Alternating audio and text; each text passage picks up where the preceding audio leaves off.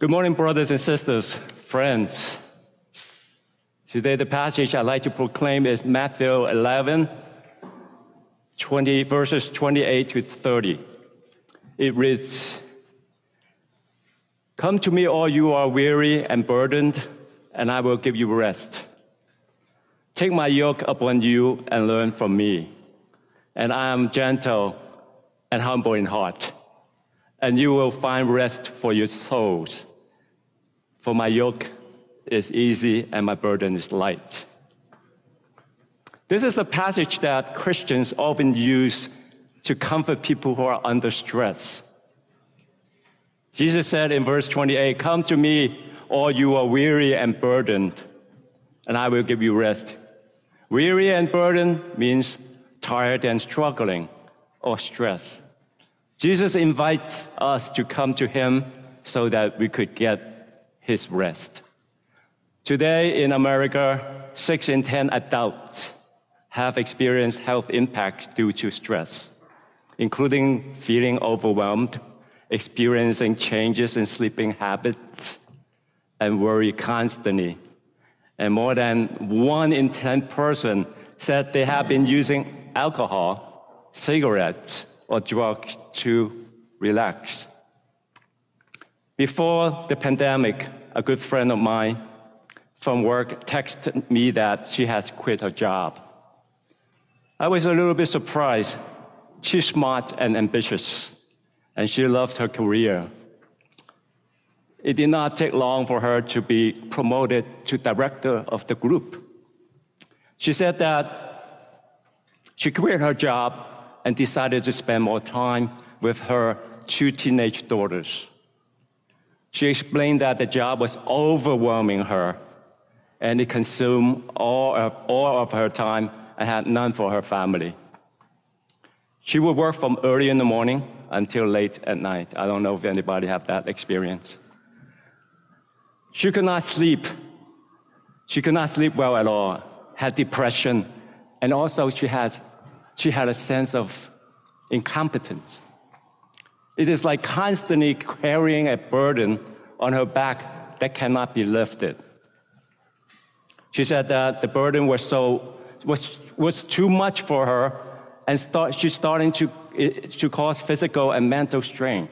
The best thing for her to do was to quit before she stressed out. Stress is the number one cause of health issues today. It ranges from chronic heart disease to mental issues and even early death. And it affects people of all ages, from babies, teenagers, and of course, to seniors. The cause of baby stress is malnourishment and lack of sleep. And for the teenagers, always have a lot of homework. The peer pressure and high expectations from, of course, the parents and teachers. Everyone has different worries and stress in their life. It is causing people to lose the joy and peace today. Even Christians have the burdens too. In the book of Matthew, chapter 11, verse 28 says, Come to me, all you are weary and burdened. What are weary and burdens? Weary means fatigue, over, overworked, and burden is an unrealistic goal that is hard to reach. For example, it's like for Christians, how do we gain salvation through work? That is a burden for many people. When people are overworked, they are physically tired. They could recuperate by taking time off or take a vacation to recuperate.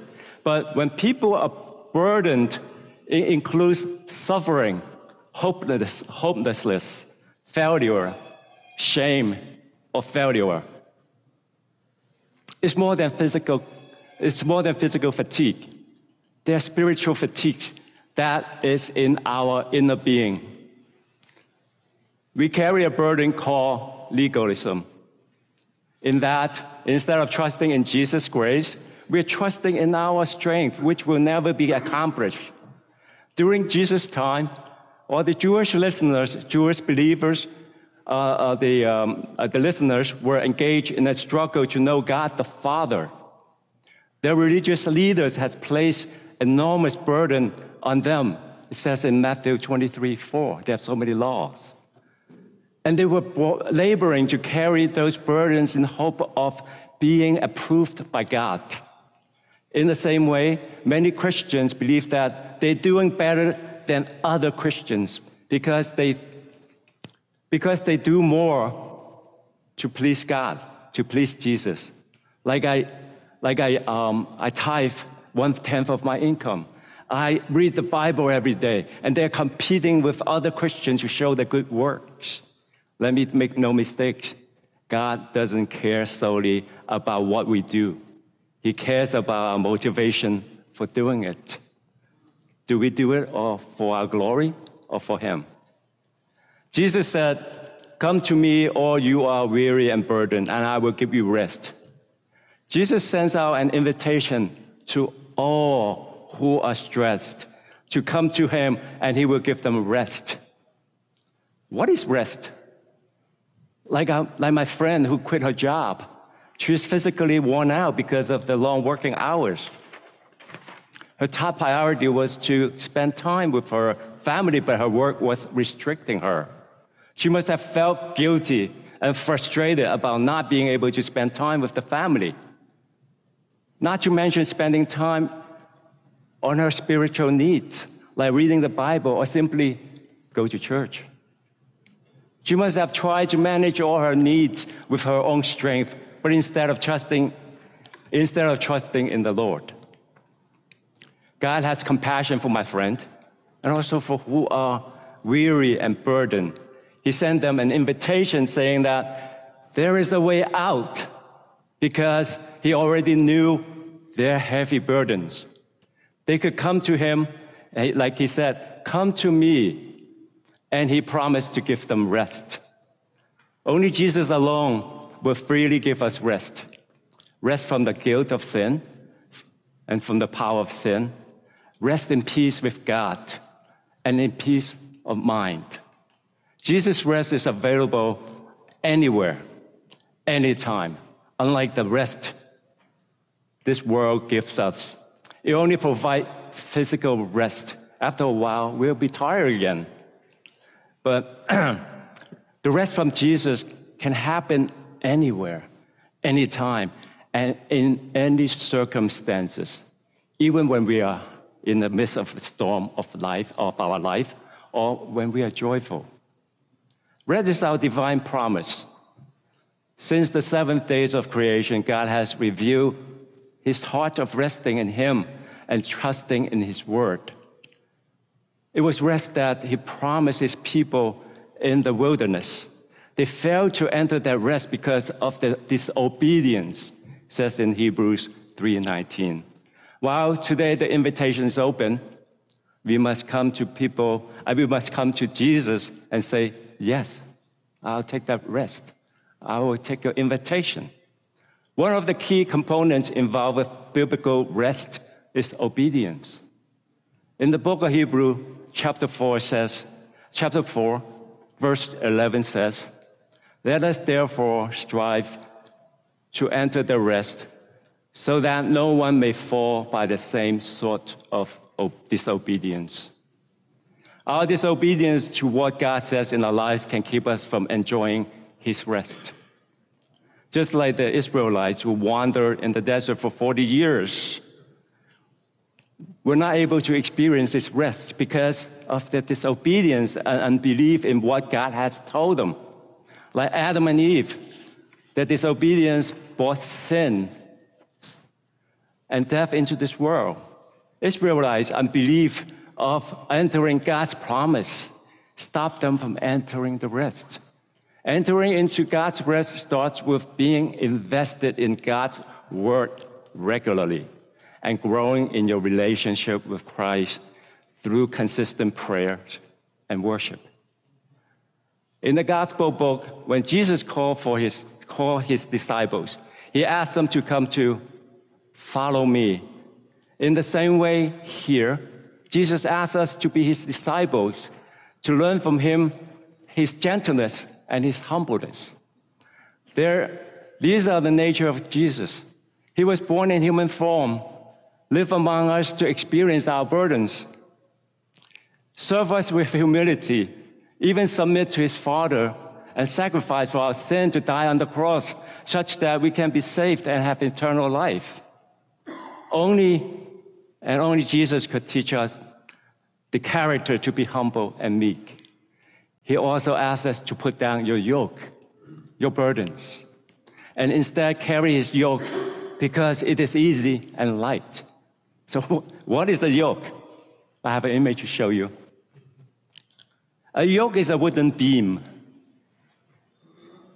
used between a pair of oxen or other animals to let them pull together on a load where, when working in pairs. Some yokes are fitted to individual mammals, animals. Farmers used to train young, young oxen to plow by partnering them with stronger and more mature oxen. The job of the younger ox was simply to follow in the same direction and keep pace with the teacher ox.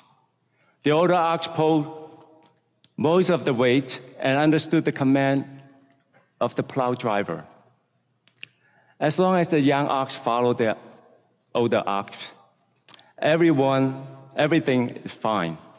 But if the younger ox decided to speed up or lag, uh, or lag behind, the work became much more difficult. Only by keeping pace with the older ox could the younger ox complete the day's work without collapsing from exhaustion. Jesus said, Take my yoke upon you. It means to learn of me, submit to my word, and acknowledge the authority of my being. When we do that, and only when we do that will we find rest for our souls. In Jesus' time, People live under the yoke of laws, which left them tired and worn out while striving to follow the rules in order to please God. Today, we have other yokes that we are carrying other than the yoke of Jesus that give us rest. When we believe that being productive in our life's work depending completely on our performance, the weight of laboring under that yoke can be crushing. For example, we want to be the best, the best parents possible. So we look for the ideal parenting methods. How our kids turn out is the measure of our parenting success. So we stress out about every little things they do wrong or they might do wrong. If they don't turn out right, everyone would know we are failures. Or perhaps we want to be the best in our jobs. So we take we take on more and more because we are afraid that saying no means we might fall behind. We might lose some of our benefits or the overlook for the next raise or promotion. Eventually, the overwhelming demands on our limited time and energy hinders us from hearing the voice of God because we don't even have time to stop and listen, just like my friend who quit her job. When we pull the burden of life by the yoke of our own performance, then performance sets the pace. We race faster and faster, trying to outdo our last personal best or to measure up to the expectation of others. But when we take on the yoke of Jesus Christ and let Him lead, He determines the pace. And we find that His grace makes up for what we are lacking in our performance. So, how do we take up the yoke of Jesus to enter the rest he, promised? Jesus, Jesus in verse 29 invites us to learn from him and to enter a disciple relationship, like the relationship between Paul and Timothy, Elijah, Elijah and Elisha, and of course, Jesus and the disciples. Discipleship consists of teaching His words and also applying it to our life such that we become more like Him. Taking up Jesus' yoke is what Jesus was implying here to learn from Him is humility and meekness. He is teaching and working with us side by side so that we can learn from him to enter his rest. We are to let go of our yoke willingly in order to take up his yoke. It is lighter and easier because Jesus' yoke doesn't include the heavy burdens to please others, to be the best, to earn our self righteousness, and of course, no bondage of sin. That's his yoke. His yoke is a yoke of repentance and faith to follow him only. Jesus is not forcing us to carry his yoke. You know that. Only when we realize that our yoke are too heavy and cannot be handled with our strength anymore. The yoke of Jesus helps to shape us in the image of Him so that we become meek and gentle when dealing with any life circumstances. It motivates us face difficulties in life and resist temptation head on. It helps us bring every thought and every action under the control of Jesus. It helps us see the world through the, through the perspective of Jesus. And that vision makes us concerned for a lost and a sinful world. But it also put a burden on us. It's a different burden. I'm not putting another burden on you.